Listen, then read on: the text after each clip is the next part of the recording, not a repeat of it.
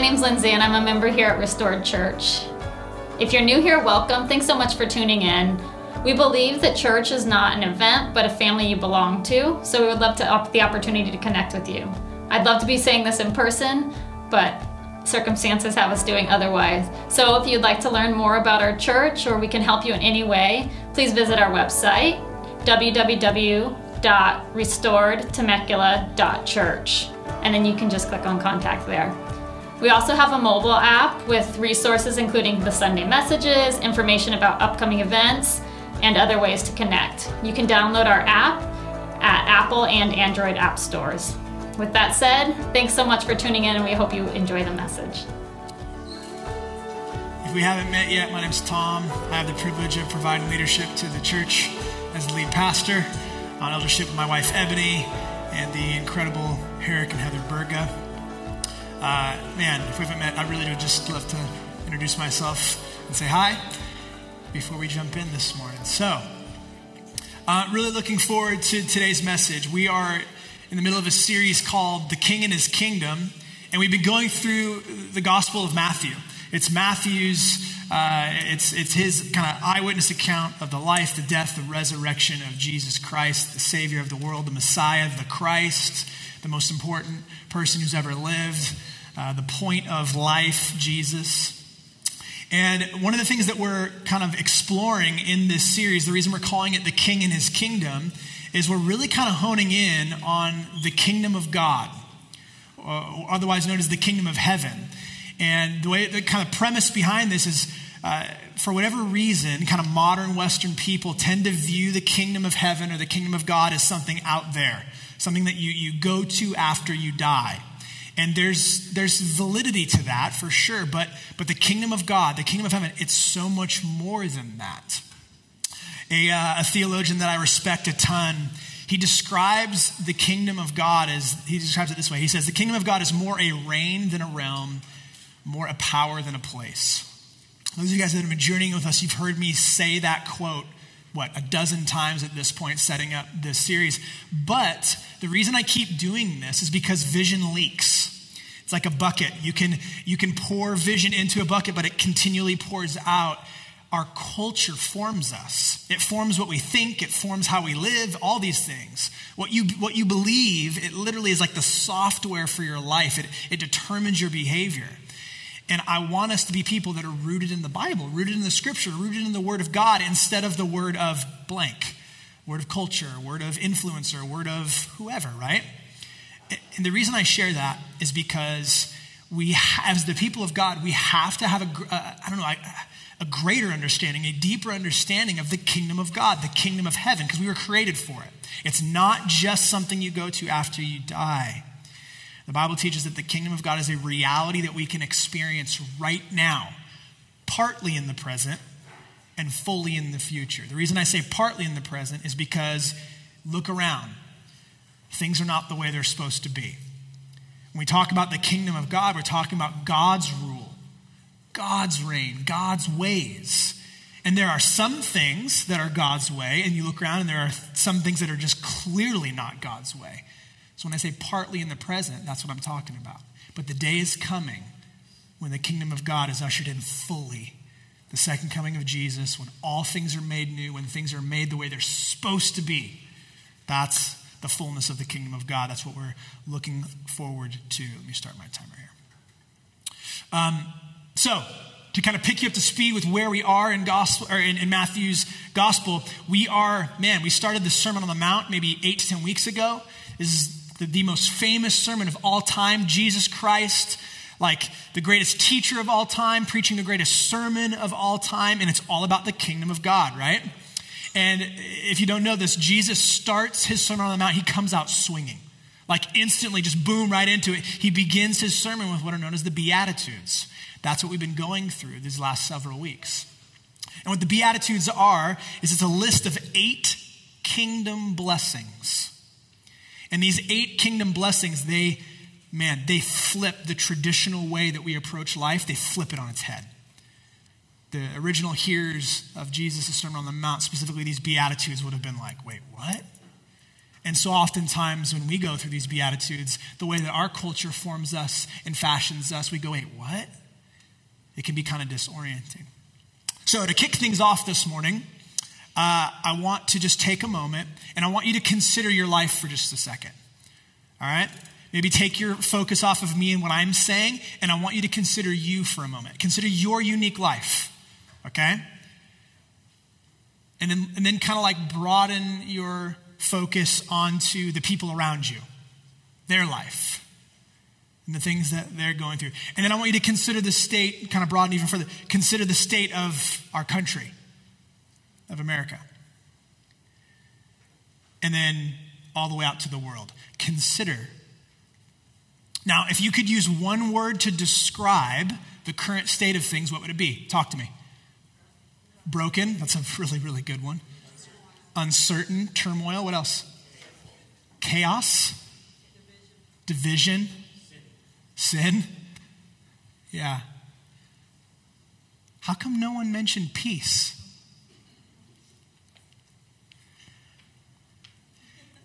No one mentioned peace because the planet lacks peace, am I right? In a massive way. Listen, Preachers try to get clever about how to introduce the topic in a really like, you know, engaging way that grabs a hold of your mind and your heart and all that. I'm just going to jump straight to the punchline this morning. Straight to kind of the main point, okay? In a world that so obviously lacks peace, the people of God are called to be peacemakers. That's what we're going to talk about today. That's what today's beatitude is all about. So, if you have your Bibles, you can grab them. We're going to be again in Matthew chapter 5. If you don't have a Bible, that's okay. The guys will throw the words on the screen. Thanks, Everett, for serving us, bro. You hear that, man?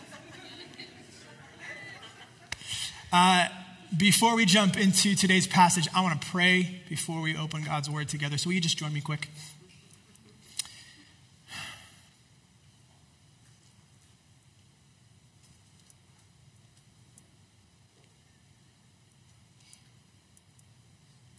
Father, thank you for the moments that we have in life to pause and to not just plow through life, but to actually be present in the moment and the gift that it is. And I pray that this morning would be just that. Spirit, would you open our hearts and minds to not just hear from you, but to experience you through your word? What a gift that you speak to us. Lord, I pray that you'd use me to serve and to bless these precious people. I don't want to do anything that messes up or gets in the way of what you are up to. So teach us, Holy Spirit. Point us to Jesus, to his goodness, to his grace, and to what his kingdom is like. We love you. We look to you. Show us the way. Amen. Okay, so Matthew chapter 5, we're going to start in verse 1. Here we go. When he, the he there is Jesus, when he saw the crowds, he went up on the mountain. And after he sat down, his disciples came to him. Then he began to teach them, saying, Here comes the Sermon on the Mount, here comes the Beatitudes. Jesus says, Blessed are the poor in spirit, for the kingdom of heaven is theirs. Blessed are those who mourn, for they will be comforted. Blessed are the humble, for they will inherit the earth. Blessed are those who hunger and thirst for righteousness, for they will be filled. Blessed are the merciful, for they will be shown mercy.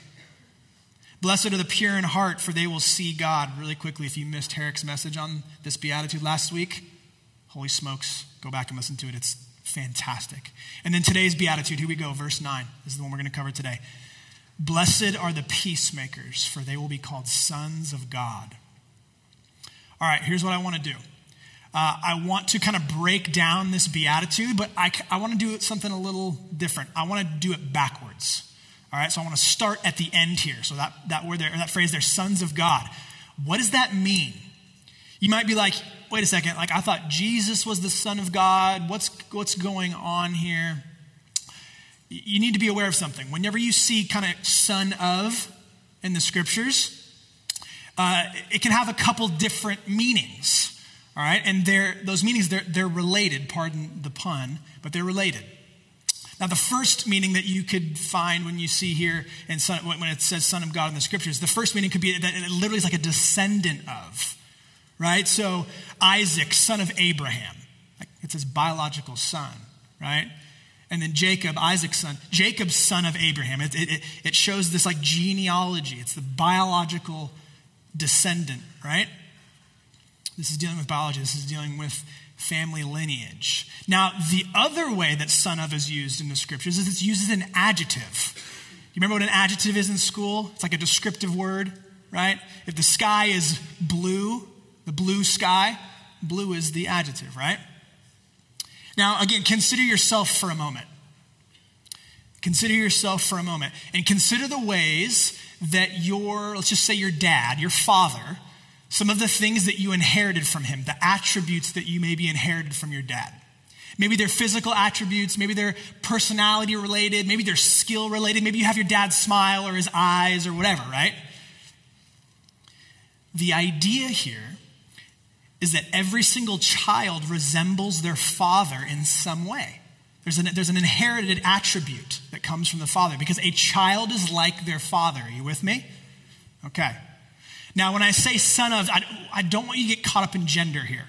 That's not really what's happening, okay? In ancient times, the son was the heir. When I say heir, I'm not talking like Air Jordan, like A I R. I'm talking H E I R, the heir. It means they inherited all that their father possessed. Again, we're not talking son slash daughter here, we're talking more heir, right? The point here is the idea of inheriting from dad. Now, one of the things that you need to know this is like Hebrew culture, right? We're talking about Hebrew culture here, Jesus' in his teachings. In Hebrew culture, son of fill in the blank, it was a typical way of describing a person's attributes because a child is like their father, right? So let me give you a quote here quick. One theologian says this regarding this idea. He says, quote, "The Hebrew language is not rich in adjectives. And often when Hebrew wishes to describe something, it uses not an adjective, but the phrase son of plus an abstract noun person, place, or thing. Son of, person, place, or thing. Hence, listen to this a man may be called a son of peace instead of a peaceful man. You getting this? Okay. Son of is used like an adjective, it's used to describe an attribute right? And guys, we see this all throughout the scriptures. Let me give you a couple examples. Um, guys, throw up Acts chapter 4, verse 36 for me. In Acts chapter 4, verse 36, it says this Joseph, a Levite from Cyprus by birth, the one the apostles called Barnabas. So I don't know if you know this, but Barnabas' original name was Joseph. He's called Barnabas, which is translated son of encouragement. Okay, so instead of Barnabas being described as a really encouraging guy, he's called the son of encouragement. You getting the picture? Okay, son of is used like an adjective because a child is like their father. All right, let's do another example here. Jesus, he does this same thing in John chapter 17. John chapter 17, verse 12, Jesus is praying to God the Father, and check out what he says praying to God the Father. While I was with them, the them there is the 12 disciples. Okay? While I was with them, the 12 disciples, I was protecting them by your name that you have given me. I guarded them, and not one of them is lost except, listen to this, the son of destruction, so that the scripture may be fulfilled. Which of the 12 dis- disciples is Jesus referring to here as the son of destruction? Judas right? If you're not familiar with the story, Judas betrays Jesus, right? Kicks off, kicks off Jesus going to the cross, the whole thing. So instead of Judas being described as a destructive person, Jesus refers to him as the son of destruction. You get in the picture? Right? Son of is used like an adjective because a child is like their father. One more example from Scripture for you quickly. You remember the story, uh, Mark chapter 3, Jesus calls James and John, two of his disciples, sons of thunder. He is not saying that they are biologically related to thunder, right? He's saying something different. He's using it as an adjective to describe them. These are thunderous dudes, like their temperament, right? They're strong willed, sons of thunder. Son of is used as an adjective because a child is like their father. All right? So don't think gender. Ladies, you're not being held out on here, I promise. It's not what's happening. It's about, it's about inherited attributes. All right? So, do you see what this beatitude is saying? Blessed are the peacemakers, for they will be called sons of God. So, in other words, peacemaking is godlike behavior. Peacemaking is godly behavior. You with me? Because a child is like their father. Peacemakers will be called sons of God. Um, in the house that I grew up in, there was this rather large three ring binder. And the three ring binder had this kind of really nice cover. It was like a cloth cover with some lace, and it was embroidered on the front. And it was embroidered July 28th, 1984. That was a Saturday. Uh, that was the Saturday that Mark Logue and Cynthia Geiger got married. Oh, yeah, those are my folks, by the way. They're sitting right over here. I love them. Now, the, the binder, it was the, it was the photo album of my parents' wedding, right? And I remember as a kid looking through, flipping through this album and checking out all these photos. And maybe you did something similar to this when you were a kid, but as a child, there's something really special about seeing your parents like before you came into the picture. Pardon the pun. There's something about that where you just you see them like younger than you. Like it's just a cool, weird, interesting, special thing. Now, a little over a year after their wedding, a son was born. That's yours truly, that's me. And I have my dad's eyes, we both have hazel eyes. I probably have a bit of his stubbornness. I inherited my mom's like fierce loyalty as their son, right? But here's the thing Yes, I inherited things from my parents, attributes, those kinds of things. Here's the thing I contributed nothing to the process of becoming their son. I did, I did nothing, like zero, okay? That's because a child cannot earn sonship. Take gender out of it. A child cannot earn sonship. So how do I know, how do I know that I'm their son? Like, is it because I eventually made my way into the photo albums to come? Is it because that's what I was told? If there's ever any uncertainty about a child's sonship, usually what happens is you can take what's known as a paternity test, right? You can literally take a paternity test. And what a paternity test does is it tests what's inside of you. It literally tests like your DNA, okay? Here's the thing a paternity test doesn't earn you sonship, it exposes it. Hear me, friends. Your behavior, what you do, what you don't do, your thoughts, your actions, hear me, your life, it's like a paternity test. It doesn't earn you sonship from God, it exposes it. Check out what Jesus says in Matthew chapter 23, verse 15. We're going to fast forward uh, pretty heavily here in Matthew. This is what Jesus says Woe to you, scribes and Pharisees, hypocrites! You travel over land and sea to make one convert, and when he becomes one, you make him twice as much a, listen, child of hell as you are. Jesus doesn't pull punches.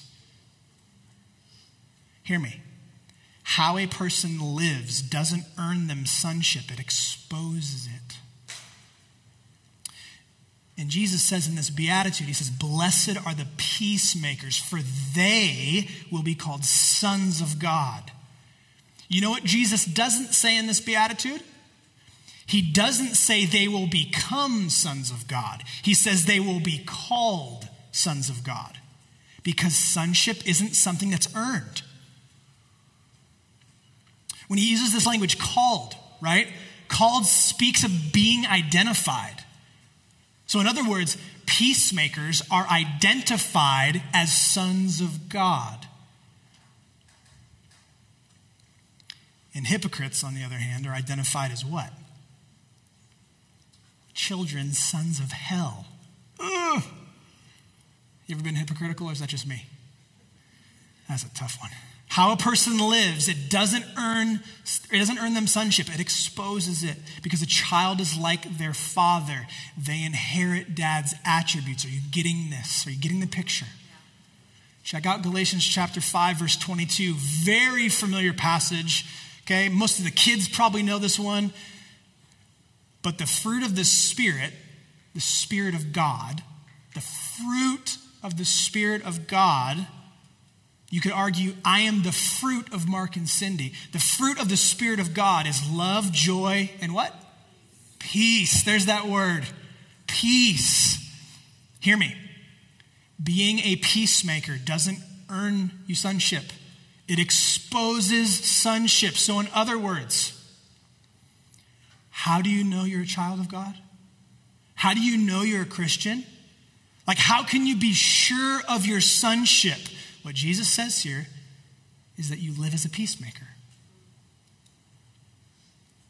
This beatitude, it teaches us peacemaking is evidence of sonship. Okay, it doesn't earn sonship, it exposes it. You with me?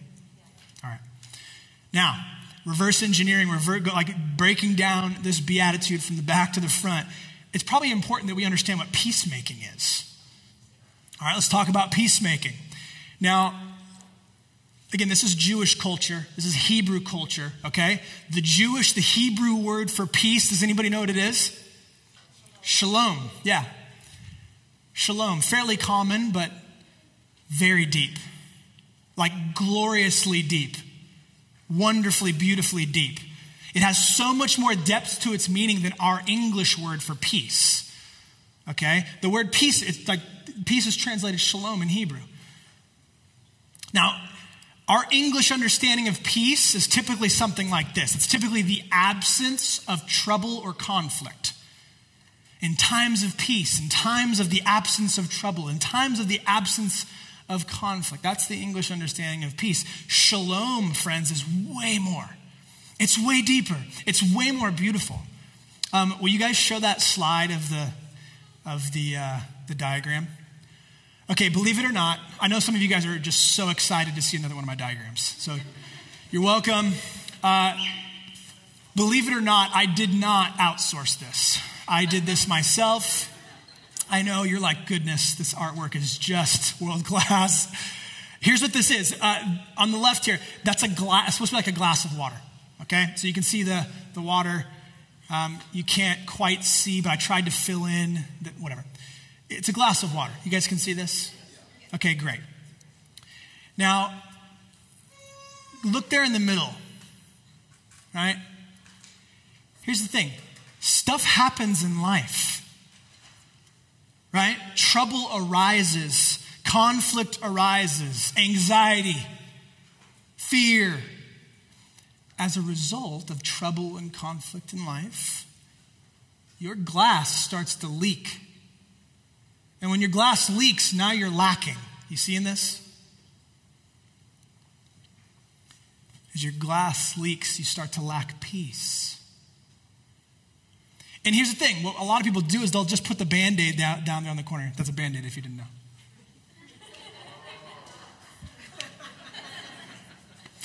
You're welcome. I am the worst drawer. Uh, so, yeah, it's like you put the band aid on where it's leaking, right? And the band aid stops the leaking. But hear me peace is not just when trouble stops, it's not just when the leaking stops. We're talking about shalom. Shalom is not just the absence of trouble or conflict, it's the presence of something. It's the presence of wholeness. You with me? It's lacking nothing. It's, it's, it's restoring wholeness. That's what shalom is. It's true peace. When Jesus speaks of peace, this is what he's talking about wholeness. And he says, Blessed are the peacemakers. Blessed are the shalom makers, if you will. Now let's talk about the opposite of peacemaking for a second, okay? The opposite of peacemaking is troublemaking. And you don't need me to, you know, preach at you about troublemaking. You guys know what troublemaking is. If you examine your life for 10 seconds, you can look and go, oh man, I made trouble for myself, I made trouble for my others. I know what that's like. I know what troublemaking is. Those of you that have young kids, you know exactly what troublemaking is, okay? You don't need me to explain this to you. It's fairly obvious. Now, as obvious is, it is that troublemaking isn't the same as peacemaking, but here's the thing peacekeeping isn't the same as peacemaking either. Hear me out. You've heard the phrase, just keep the peace, man. Let's just keep the peace. Let's just like make sure everything's cool, everything stays cool, everything stays smooth, keeping the peace. I think that's probably most people's default. Peacekeeping is not the same as peacemaking. And Jesus is talking about peacemaking. Let me give you, let me read you a quote from a theologian that I really enjoy. His name's William Barclay. He says this quote It must be carefully noted what this beatitude is saying. The blessing is on the peacemakers, not necessarily the peace lovers or peacekeepers. It very often happens that if people love peace in the wrong way, they succeed in making trouble and not peace. We may, for instance, allow a threatening and dangerous situation to develop, and our defense is that for peace's sake, we do not want to take any action. There are many people who think that they are loving peace when in fact they are piling up trouble for the future because they refuse to face the situation and to take the action which the situation demands. The peace which the Bible calls blessed does not come from the evasion of issues, it comes from facing them, dealing with them, and conquering them. What this beatitude demands is not the passive acceptance of things because we're afraid of the trouble of doing anything about them, but the active facing of things and the making of peace, even when the way to peace is through struggle. End quote. That is fire. I wish we could just on a loudspeaker, like all throughout the country, just play that on like repeat, loop it. All these people avoiding things, thinking that they're keeping the peace when they're just piling up trouble for themselves. In other words, what this guy's saying is peacekeeping creates trouble because it doesn't actually address the leaking or the lacking. And, they, and you do it all in the name of peace. Just trying to keep the peace, no conflict, doesn't want to ruffle any feathers, it's uncomfortable.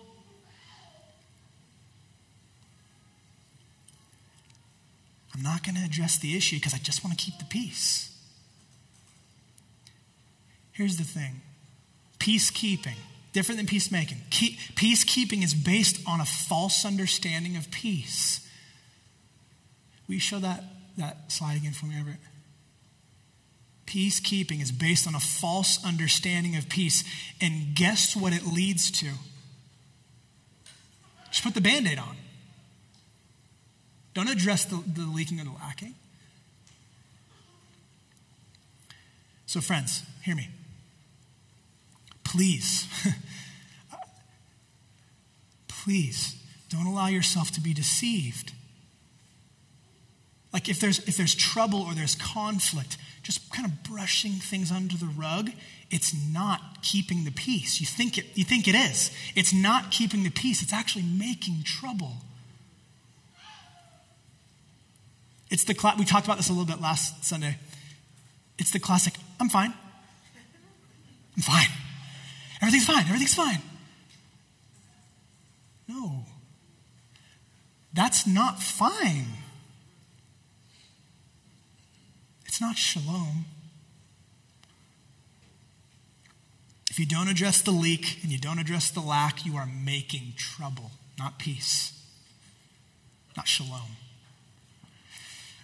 I think of several examples. I, I could have spent another 20 minutes just going through examples, but I want to put a couple in front of you quickly. Um, examples of this in the real world. I think of Martin Luther King Jr. I think of how he approached the civil rights movement in America in the 60s, not by brushing things under the rug, but by in a beautiful, like non-violently confronting the issues. Not keeping the peace, working to make peace, wholeness, shalom. Uh, this recently played out in my own life, in my own, my own relationships. Um, I didn't ask if I was going to share this, but I'm going to share it. Guess I'll be. Cassie, in the most wonderful, beautiful way, did this with me. Uh, it was beautiful. I was fairly inconsiderate um, in a choice that I made and how that would affect Shepherd, our, uh, my nephew, their son. And for the sake of unity, for the sake of like actual peace, for shalom in our relationship, Cassie, in the most beautiful, like humble and loving way, she addressed the issue with us directly. And it, it provided an incredible opportunity for understanding, for an apology on, on our behalf, for forgiveness, for, for restored wholeness in the relationship, right? I caused a leak and instead of choosing, let's just keep the peace, brush under the rug, she chose to be a peacemaker. It was beautiful. It was beautiful. I felt so loved. I was like, dude, Cassie Logue.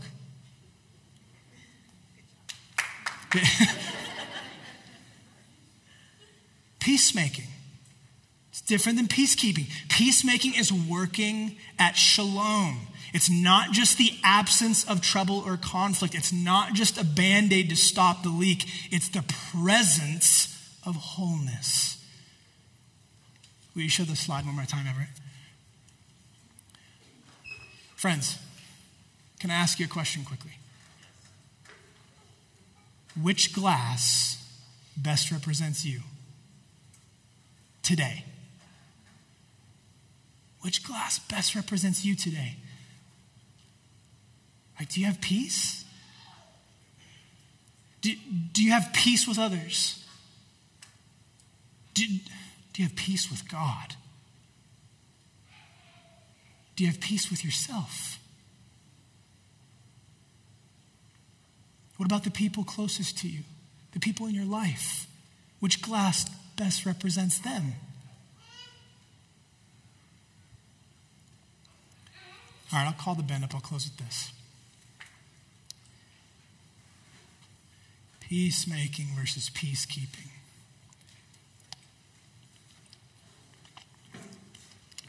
I think it's really appropriate that this beatitude happened to fall on the preaching calendar for this specific Sunday. I think it's super appropriate that we're talking about this beatitude today because, as Herrick referenced earlier, today is what? Today is Palm Sunday. For those of you guys that don't know what Palm Sunday is, Palm Sunday is the Sunday before Easter. Okay? It is the, it is the, the Sunday that we celebrate Jesus' triumphal entry into Jerusalem as the Savior King, as the Messiah, as the Christ. Okay? Now, if you remember the story, what does Jesus come riding on in Palm Sunday? What does he come riding into Jerusalem on? A donkey. okay? In our culture, a donkey is kind of like a silly animal. I feel like there's like an almost like a maybe negative is too strong of an adjective, but it's like almost like a negative connotation when we talk about donkeys, you know? Uh, I have some suspicion and some uh, theories behind that, but either way, uh, donkeys, sorry, uh, just, a, just a different thing. Now, here's the thing Jesus, the promised king, the promised Savior king, coming to restore the people of God who are, who are being oppressed by the Romans, right? Here's the thing about kings. When they would enter into a city, they would typically they typically rode in on a war horse. They're conquering kings, right? Typically kings would ride in on a war horse. But Jesus is a different kind of king. Now, donkeys in their culture, very noble animals. Okay, not the negative connotations that we have. Very noble animals in their culture. So here's why I bring this up. Today being Palm Sunday, Jesus riding into Jerusalem as the promised Savior King, riding it on a donkey, was powerfully symbolic. We read it and we go, whatever. The people who saw it would have been like,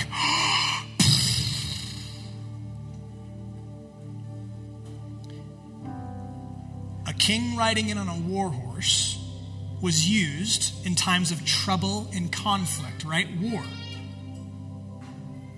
donkeys. They were used in times of peace. So, Jesus, he came not as a king riding on a war horse seeking to make war with his enemies. He came as a king riding on a donkey seeking to make peace. You see it? Friends, peacemaking is godly. It's godly work because God in Christ is the ultimate peacemaker. But hear me. What's absolutely breathtaking is how he does it. Let me read Colossians chapter 1, verses 15 through 20 to you. Open your ears for a minute. Listen to this. He, Jesus, is the image of the invisible God the firstborn over all creation. For everything was created by him, in heaven and on earth, the visible and the invisible, whether thrones or dominions or rulers or authorities. All things have been created through him and for him. He is before all things, and by him all things hold together. He is also the head of the body, the church. He is the beginning the firstborn from the dead. We'll talk more about that next Sunday. So that he might come to have first place in everything. For God was pleased to have all his fullness dwell in him, and through him to reconcile everything to himself, whether things on earth or things in heaven. Here it is by making peace. How? Through his blood shed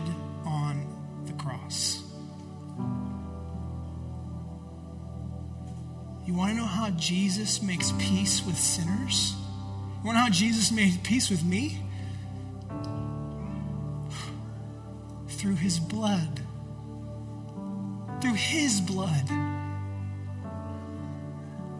God is a God who makes peace at great cost to himself. Sonship isn't earned.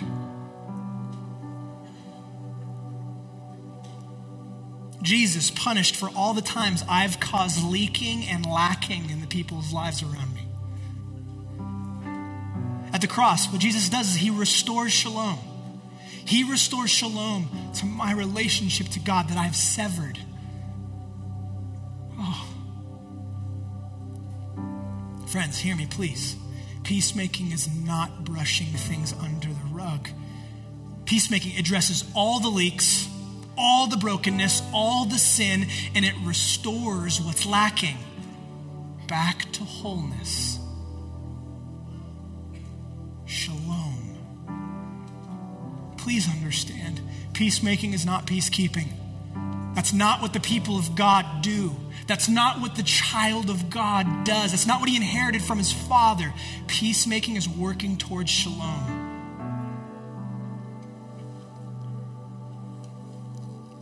So, what about you? What about you in your life today? Not your life, you know, a few weeks ago or a few years ago. Not your life a week from now or a month from now. You today. For some of you, I'm convinced God's inviting you to live out your sonship by joining Him in the work of peacemaking, not peacekeeping, not brushing things under the rug, but working towards shalom. Uh, Romans 12, verse 18 says, If possible, as far as it depends on you, live at peace with everyone. Let's just be honest. This can be really hard. Living at peace with everyone can be really hard. Because here's the thing this verse, it implies that sometimes your peace offerings are rejected. If possible, as far as it depends on you, live at peace with everyone. that literally insinuates that there are times when you can't. And not because you don't want to, not because you're not working at making peace, not because you're not working towards making shalom, but because the peace offering is rejected. This is something that's happened fairly often to many of, not many, a handful of you in our community this last year. I think about Mike and Marla working to make peace. That can be really painful, it can be really hard. You know, one of the things I love about Jesus is he identifies with us in that. He knows exactly what that's like. He knows exactly what it's like to work for peace, to, to, to work at making shalom and having that peace offering be totally rejected. He identifies with our pain in that. But hear me, hear me. The children of God, they work to make peace as much as it depends on them. Why? Because a child is like their father.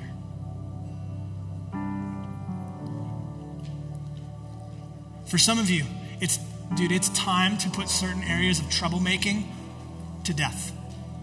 Like, just get rid of it. Gossip, slander, things that would divide, things that would that would distort, things that would like begin to just deteriorate relationship. Deception, lies, white lies, fibs, whatever you want to, whatever you want to call it.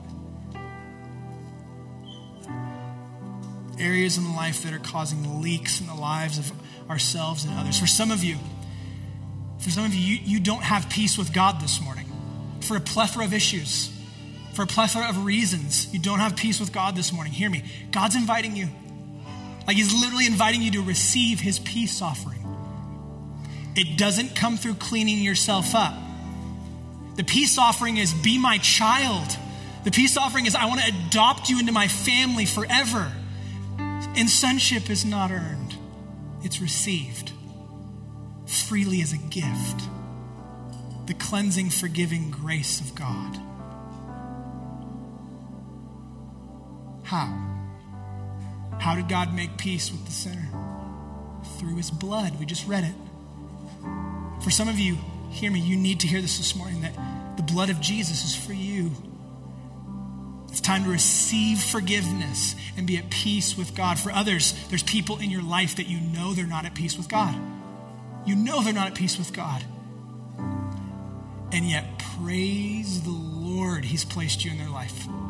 Praise the Lord that He's brought a peacemaker from the kingdom of God, literally sent on behalf of the king.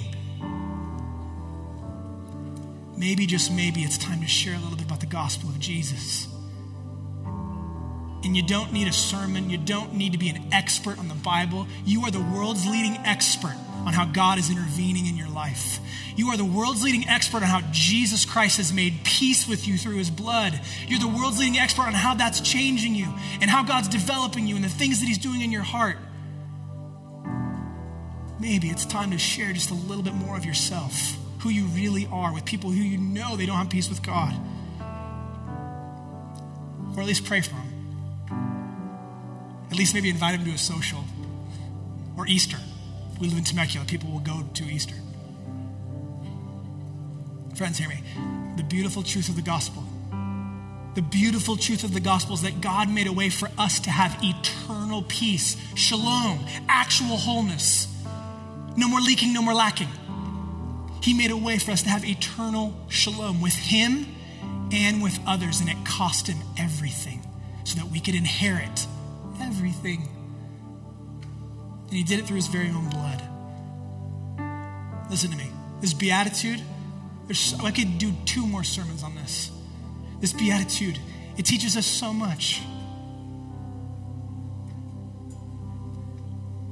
God's children, they're just like their dad. They're peacemakers. And therefore they're blessed. Let's pray. Spirit of God, I invite you to speak to us individually now in this moment.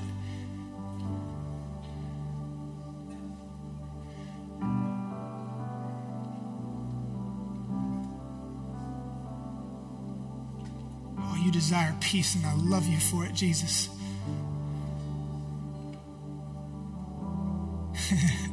you desire peace with those of us who violate peace, and I love you for it. Pray that you'd give uh, every single one of us in the room, give us an awareness of the reality of our cup. And I echo the prayer of David in Psalm 23 when he says, My cup overflows. Let us be men and women whose lives are marked with it by a cup that overflows wholeness, wellness, shalom. Life the way that you created it to be. That can only happen when you're king. That can only happen in your kingdom. So, would you teach us more about your kingdom? We love you, Jesus. You're so good. You're so wonderful. You're so kind. Thank you for making peace through your blood and offering it to us. Help us to be children of God who, who live like dad. We love you. And all God's people said, Amen. All right, friends, um, for the next, oh, we have plenty of time. This is great. For the next, I don't know, 20 minutes or so, we're going to spend time responding to God. This is the climax of the gathering. This is the main point of the gathering. The main point of the gathering was not my sermon, and now my sermon's over, so the main point's over. No, no, my, my sermon was the preview to the movie, okay? This is the main point of the gathering. This is the point when we, as God's children, we as people respond to his love and grace. Prayer, praise, um, ministry team, would you guys, prayer team, would you guys maybe make your way to the back? There's going to be trusted men and women in the back of the room. They have lanyards. They would love to pray for you for any reason. If you lack peace, if, you, if, you're not, if, you're, if you're not experiencing shalom, let God meet with you through a trusted man or woman in the back to pray over you.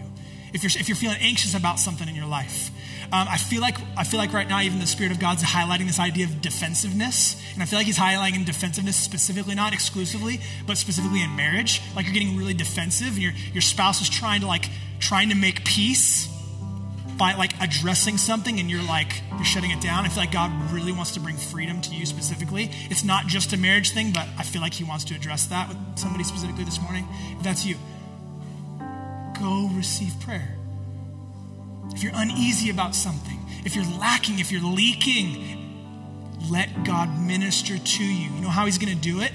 He's going to do it through His hands and His feet. That's His people, it's His children. So you have not free reign, that's the lot. There's, you have um, freedom to go receive prayer. You have freedom to pray and engage with God. You have freedom to praise Him because He's so worthy. This is for Him. And He meets us in these spaces and does things in only He can do. This is the main event. Okay? So 20 minutes or so, and then Herrick will come up and close us in pastors. Okay? Love you guys so much. Enjoy Him. Father, thank you for sending your Son, our living hope. Thank you that because of Him, we have not only peace with you, but we can have peace with each other. Your family your sons and daughters, your kids are called to peace. And I thank you that you went before us. Jesus, you went before us on the cross to make peace. To make peace with God and to make it so that we can have peace with each other. No matter how different we are, we can have peace, right relationships. We love you and we're grateful to you. And we just simply pray for more. I thank you for all the work that you've done in this community to establish a culture of peace, and I want more. And I think we want more. Lord, we love you. We're grateful to you. In your son's name we pray. Amen. You guys can grab a seat.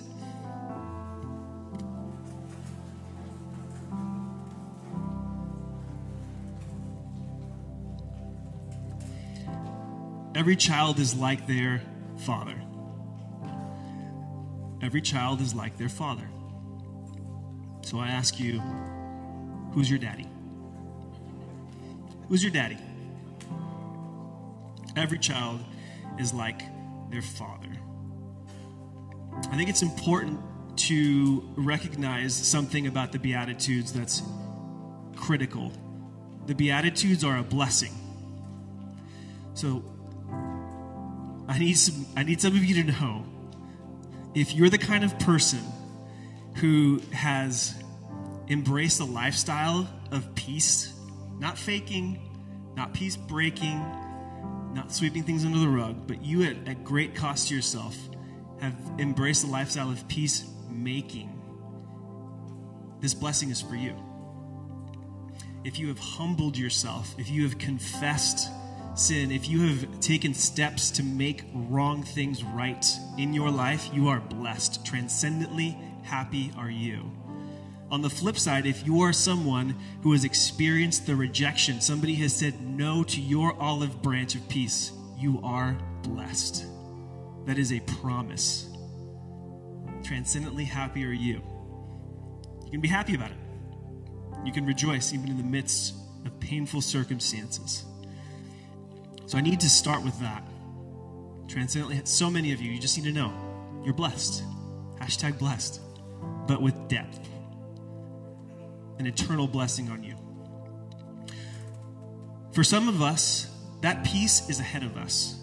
We can't quite say that it's really present or active in our lives, it's ahead.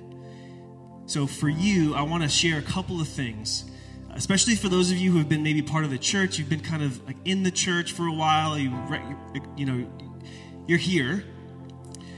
Uh, this is thank you lisa. I don't know where lisa went. Lisa she's always praying. I don't know if you know this but there's people praying before the gathering and even during the gathering for this time. And lisa's one of the people who helps us with that who leads it along with heidi. And one of the things that she mentioned was this idea of an infection. Think of a, of a bandage which i think tom had a little band-aid on his uh, over there on the. I couldn't hardly see it because of Kylo's drums, but whatever. It was over there. You guys know what I'm talking about. There was a bandage. And the reality is, an infection, I Googled it to make sure that I was not speaking out of turn.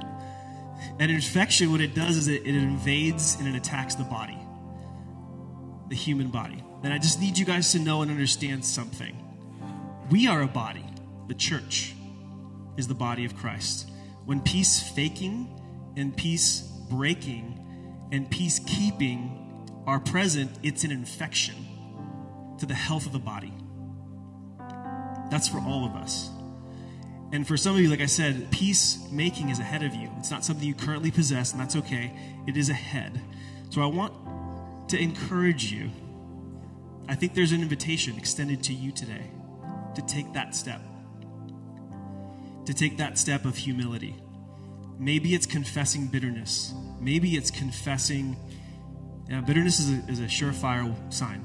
But maybe it's slander. Maybe it's gossip of other people. It, it, it almost doesn't matter what it is.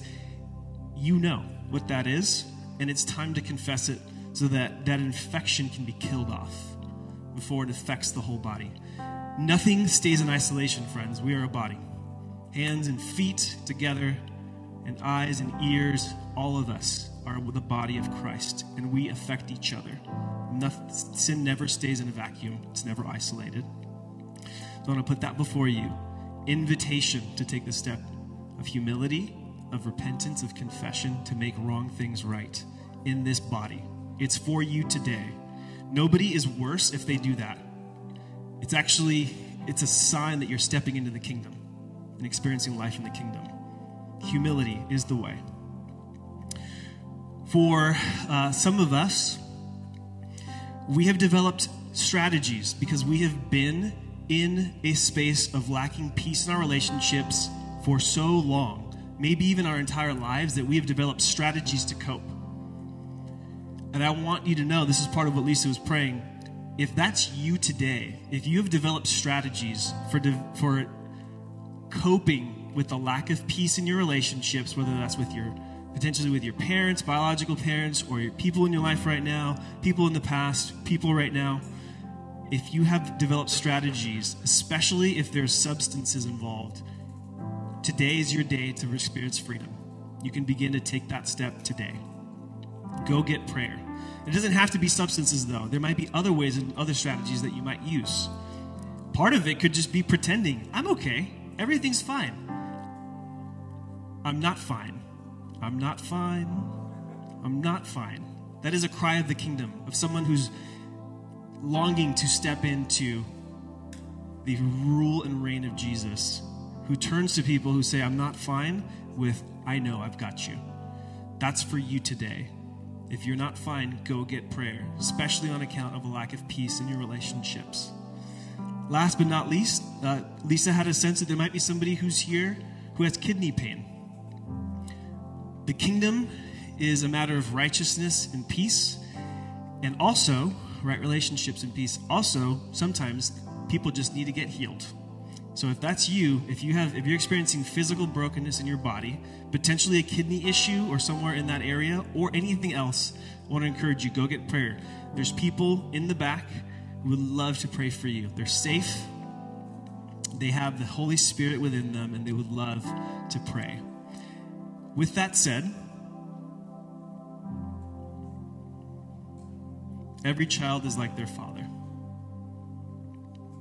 If God is your father, you are blessed. Transcendently happy are you. The paternity test is a match.